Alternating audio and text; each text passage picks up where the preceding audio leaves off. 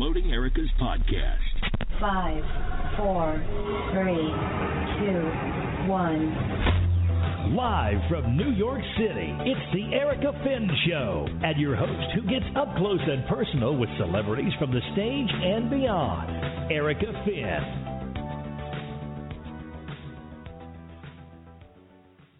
So nice to meet you, Beth. Thank you so much. Thank you. Thanks for coming all the way over to Midtown in the... Yeah. I like to call it my Midtown office. This dressing room makes me happy. I mean, I know our listeners can't see it, but there's... it's very bright. So many colors. There's a betta fish in the corner. Paprika. Yes. Yeah. I really love this lamp, too. Thank you. Like, you should, auction off the stuff from this office after. See? That's right. This stuff, like, the room used to be the stage manager's office, and so it was full of shelves, and they just stripped everything, and I walked in, I was like, wah, wah. I said, this has to be brightened up. And I'm right here. The stage is right there.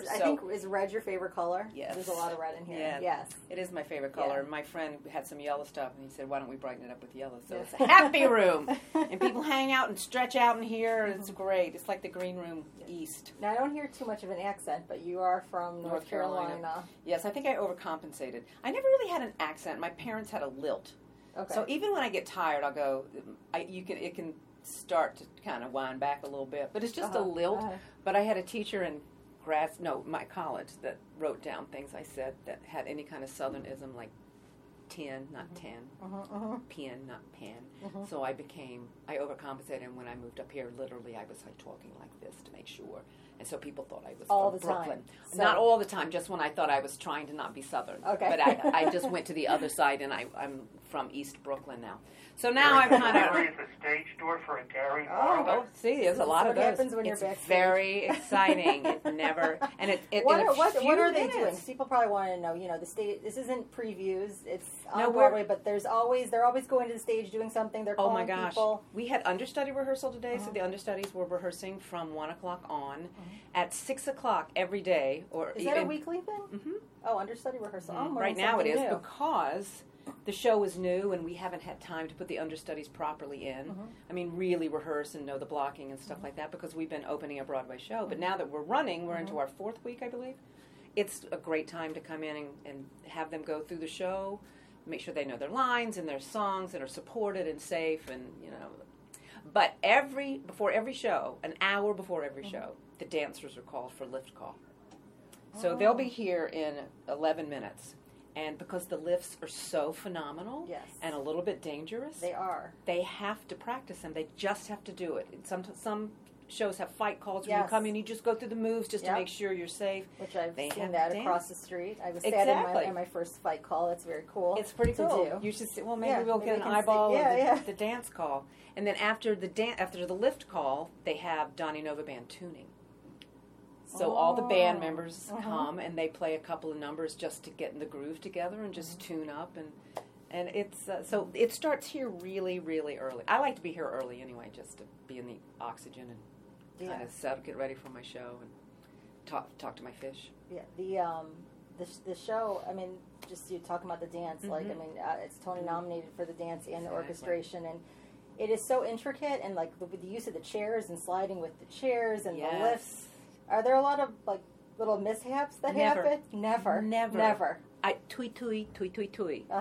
These we are so prepared and so well rehearsed, and everyone knows that with the amount of dancing and the props that are danced with, everyone really, really is safety first. And we've never had an incident. Everyone's just on their game. That's fantastic. And plus, there's extraordinary athlete dancers, so they take care of themselves and everyone around them. Now you started with this role off Broadway. You were in Paper Mill Playhouse. And it was Paper Mill Playhouse. Yeah, that's going to so off Broadway. It's in New Jersey. Yes, in New Jersey. So what was the road getting this to Broadway? Well, we went to Paper Mill. We knew we had something really special, but it's so complicated. To get a show to New York, to get a show to Broadway, to get it financed, to get the window of opportunity for the real estate, the theater, to have your producers, to have your cast. And lo and behold, at the end of Paper Mill, they announced that the show was moving. They didn't know when. They didn't know to what theater. So it kind of kept a mystery. Like, it was I don't think they really knew yet. Yeah, so I was, I've been around the block. I went, okay, that's awesome. Let's wait and see. And gosh, if it didn't happen within a year, that's kind of unheard of. Mm-hmm. So we were very lucky, and in turn, everyone's lucky to see this beautiful show. This is an amazing cast. Laura Osnes, Corey Cox. And the day I saw the show, and this is just a tribute to his professionalism, it turned out, I found out afterwards, was the day his wife was in labor. Hello. Do you believe that? No. Yeah. He went straight from the matinee here to the hospital. Mm-hmm. And she was, Elliot was born, gosh, 10 hours later or something. Wow. Yeah, it was... So he opened a Broadway show and had his first baby. Mm-hmm. He's having quite the month. Yeah. It's just a tribute. Just all the actors in all these Broadway shows. It's incredible how much... You can't give 100% even. It's like 150%. It really is. We love our work. We know we're lucky to be in an original show on Broadway. How do you keep yourself healthy with, all the shows? That's a lot. You try to take care of yourself. Mm-hmm. You try to get enough rest. You try to, say no when you need to go home and go to bed. Mm-hmm. You try to eat well. You try to. You just try to. And then your body kind of gets into the groove of it, and you just do the best you can. But So June Adams, your character, is the mother to Laura Osnes. Yes. You're a mother yourself. You have two sons. I do. I have two boys, 27 and 21. Oh, wow. I know. Do they live in New York? They do not. They live out in Jersey. Okay. And my older son was one of my dates for opening night. Oh. Yeah. So what did he say about it? Oh, he just went nuts. He just loved it. He loved the dance. He loved the whole story. It's a magical show, and he saw it at Paper Mill, and it was so interesting to watch its growth from Paper Mill and how Andy Blankenbuehler has done his magic to an already wonderful show. What parts do you bring? Because as a role of a mother into this role, it's as all a mother there. To Laura, it's just all there. The nurturing, and I love. I'm so close to Laura anyway. I feel like her mom, so I love. We have such a trust with each other, and she sent me that's her Mother's Day card to me. Oh, I know. So we already the cover says "Amazing Mom, Incredible Woman." See, oh, I know. So we bring that to the stage, so we can only build from there. And I feel like my job as June Adams is to love and take care of her. And if I do that, I have a successful show. Bandstand, as I said before, has been nominated for Best Choreography and Best Orchestration. Will you be going this year? We'll see. We'll see. I hope so. If not, I'll be, I always watch, even if it's by myself with popcorn and champagne. It's like, yes! It's like my celebration. Mm-hmm. I just I have loved him ever since I knew they existed. I have. I've been a couple of times. You've won. I've won. Yes, I sat in the audience one time. One year I gave the commercial award, so I was able to say, and the award for Best Choreography goes to... Oh. And it was Chris Catelli from Newsies. Do you know for sure that would you know already if you were going to be announcing any awards this season, or you would? Yeah. Yeah. Darn it. Yeah. Is it nerve-wracking to go out and say the awards, or is it? It is. It's nerve-wracking. But when I went out to say the awards with the commercial awards, we were not on camera. It was on during the commercials. Right. So that kind of it was more not quite as heightened. Although I think when you're doing after the Warren Beatty moment, maybe everyone's okay now. Exactly. I just remembered that. But we had a rehearsal that morning when I was doing the commercial awards, and I walked out, and the teleprompter was so far away I couldn't read any of it. So I have the whole time I'm like, so I had to wear glasses. That was exciting. I'm like, y'all need to make that print bigger. So what's Tony Night like? We're almost upon it this year. Like, what is it like having been a bunch of times? My two experiences as being nominated, the first time with Drowsy Chaperone was a completely different experience than Baby It's You because we were performing. So we had a rehearsal that morning for Drowsy at 7 a.m. at Radio City. We were in full costume, and they record the number we're doing, and we do it twice for camera. And I think they keep it in the can just in case something happens. They can reference back to that recording. And then after we finished that rehearsal at 7 a.m., we went back to the theater because we had a matinee. I tried to nap, which was just a waste of time. I tried to eat some food, which was a waste of time. Did a matinee. Immediately after the matinee, you rush to get into your gown and have your makeup and hair done because they're waiting for you to go do the red carpet. So it's kind of a blur. I remember being in the car thinking, oh my God! Get there, do the interviews, run upstairs to get back into my drowsy clothes because we had to perform a number.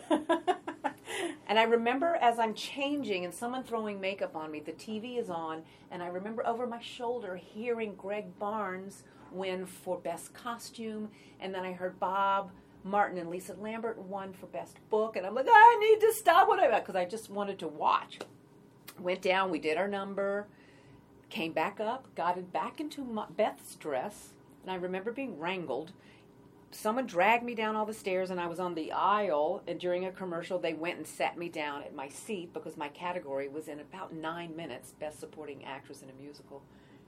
And then the rest is kind of a blur. I remember hearing my name and running like the wind, thinking, please don't fall, please don't curse. And I didn't. Do you curse a lot?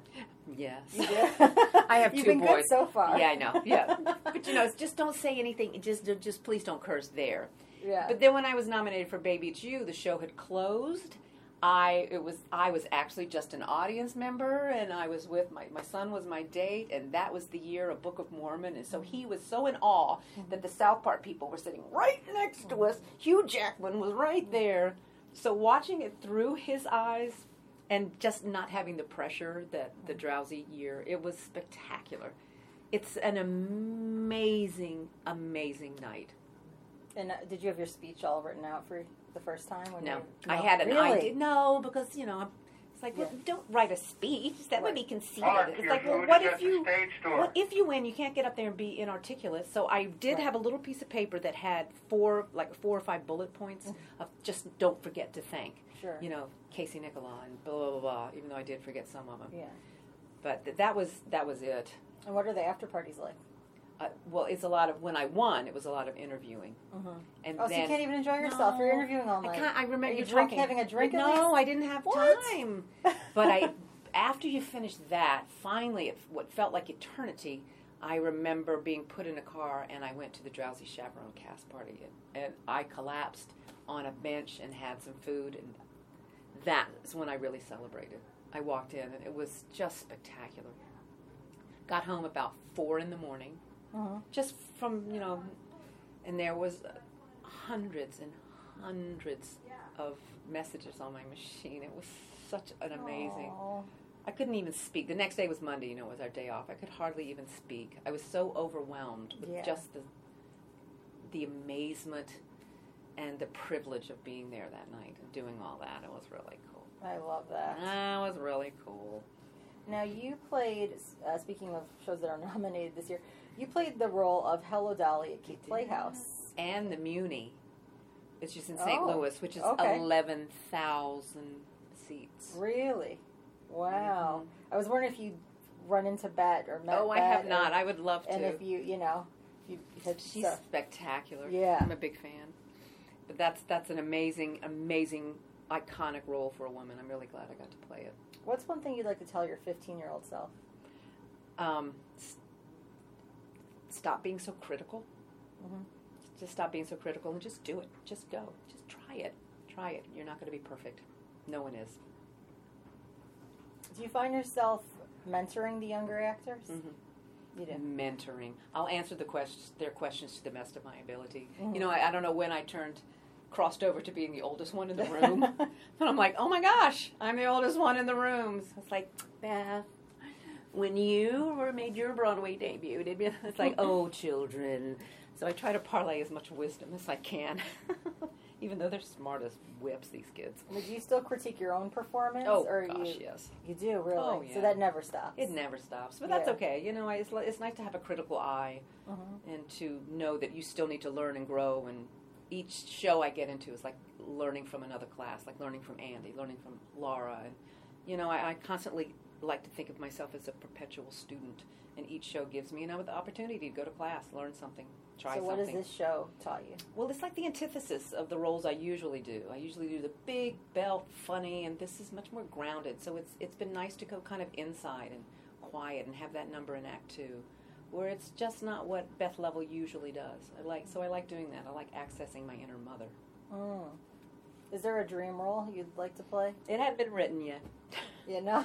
Yeah. I'd like to do Mama Rose and Gypsy again. Mm-hmm. I did it in college, and now I could understand it a lot better. But I'm kind of waiting for the next Drowsy Chaperone, one that's written for you and your strengths and your skills and your comedy and your heart.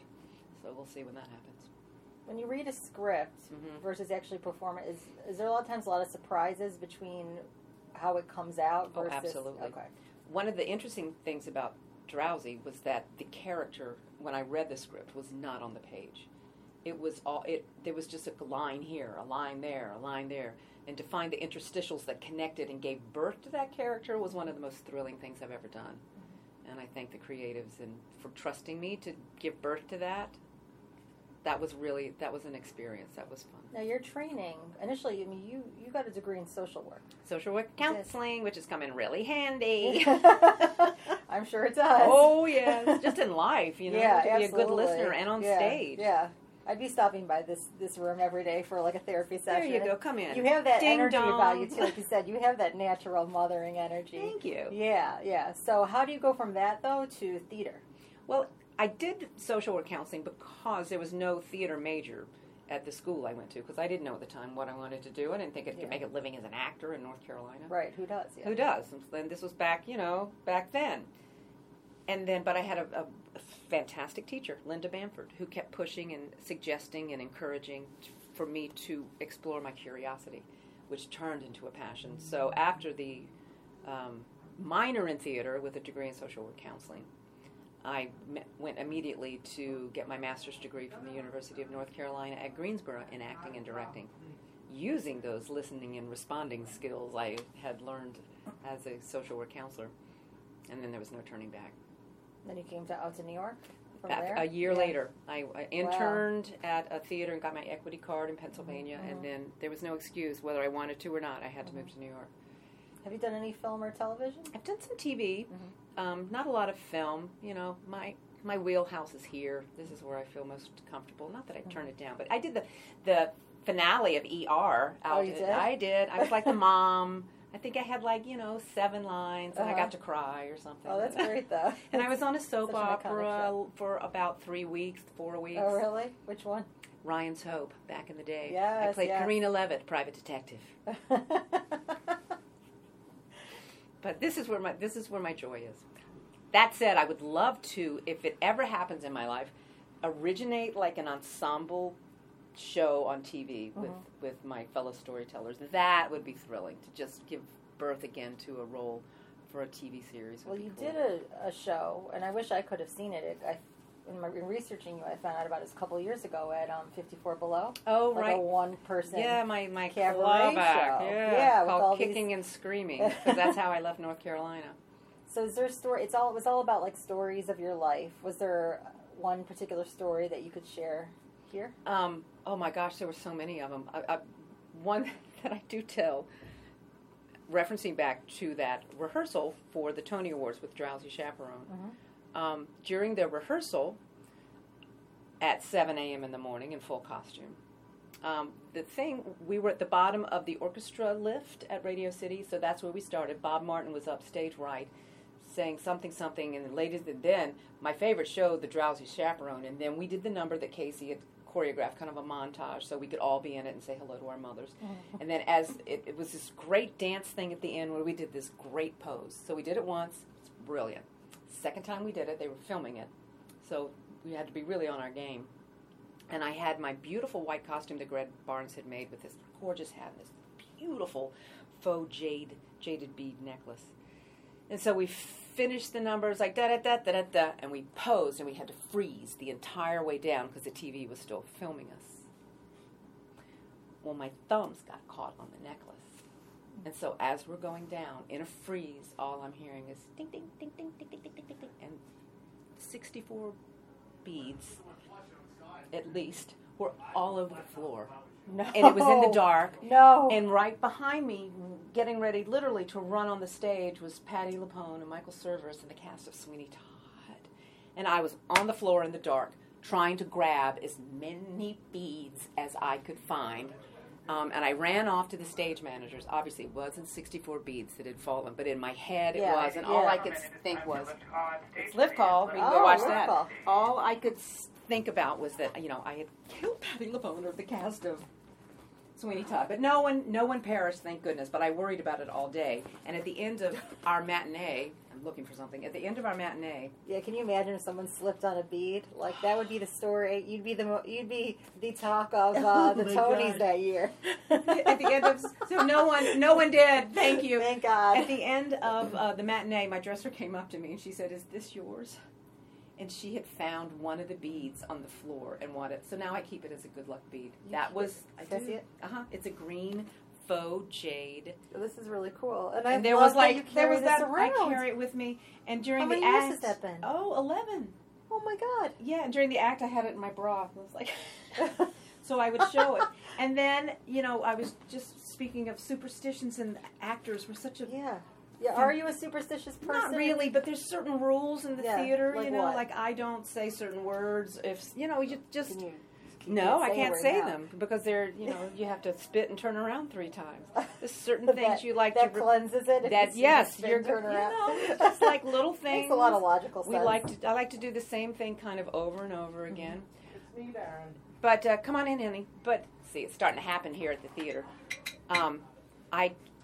What was I going to say? I keep that bead as good luck. And then during my act, I go into the song that Charles Strauss and Susan Birkin had wrote from Minsky's called Home, which is about celebrating that this is our sacred place with all its superstitions and all its magic. It will be my home. This is my home. You are my people. You are my storytellers. You are my community. Mm. Yeah. Oh, that's so nice. I know, it's true. That's so nice. Oh. That's so nice. What's your pre-show routine? This hanging, saying hello to everyone. Because I don't dance in this show, and vocally it's not, I don't do nearly the work Laura does. So it's really just being here, connecting with everyone, making sure, if I needed a sip of coffee, feed the fish, go say hello, get my wig on. I like to get ready early. Just sit and chill. Just be here. What's the best piece of advice you've ever been given? And by who? Probably my teacher in college telling me that I really needed to figure out what made my heart happy and follow that path, which was really terrifying. So I'm glad that she gave me permission to really try to explore this in North Carolina back in the late 70s. Because I'm not sure I would have done it if somebody hadn't said, go do it. Did your parents support it initially? Or? I think they kept waiting for me to get out of that phase. Yeah. Because A, they wanted me to eat and Sure. B, they wanted me to get married and have kids and have a normal life. But I remember when they were at my Broadway debut and there was no turning back. Oh, I'm sure that they're incredibly proud of you. They were incredibly proud of me. Yeah. And I'm so glad that the night of the Tony Awards that I won, there was a tornado in North Carolina, and all of the power went out. And my mother, she said she was calling radio stations, TV stations, going, "You have to get this power back on!" And 7 minutes before my category, the power came back on. So she passed 3 years later after that, but they got to see that, and they got to hear me thank them. Yes. Which was one of the highlights of the night for me. What's the most rewarding part of this career? That I make a living doing it, that I'm, in my heart, I'm successful in this. This is my 12th Broadway show, that I can truly say I'm an actor. I'm an actor. I mean, this is what I do. They pay me to do this. And I'm on Broadway. That's pretty cool. Well, we're glad you're an actor. I am, too. I'm glad I didn't change my mind. Thank you so much for being here with me today. It's been so nice meeting you. Yeah, come on, show the lift call. It's really cool. Bye, everyone. Bye. We're going to go watch dancers. You have been listening to The Erika Finn Show. We would love to hear from you. Contact the show with any guest requests or comments at theerikafinnshow@gmail.com. And don't forget to follow us on Twitter.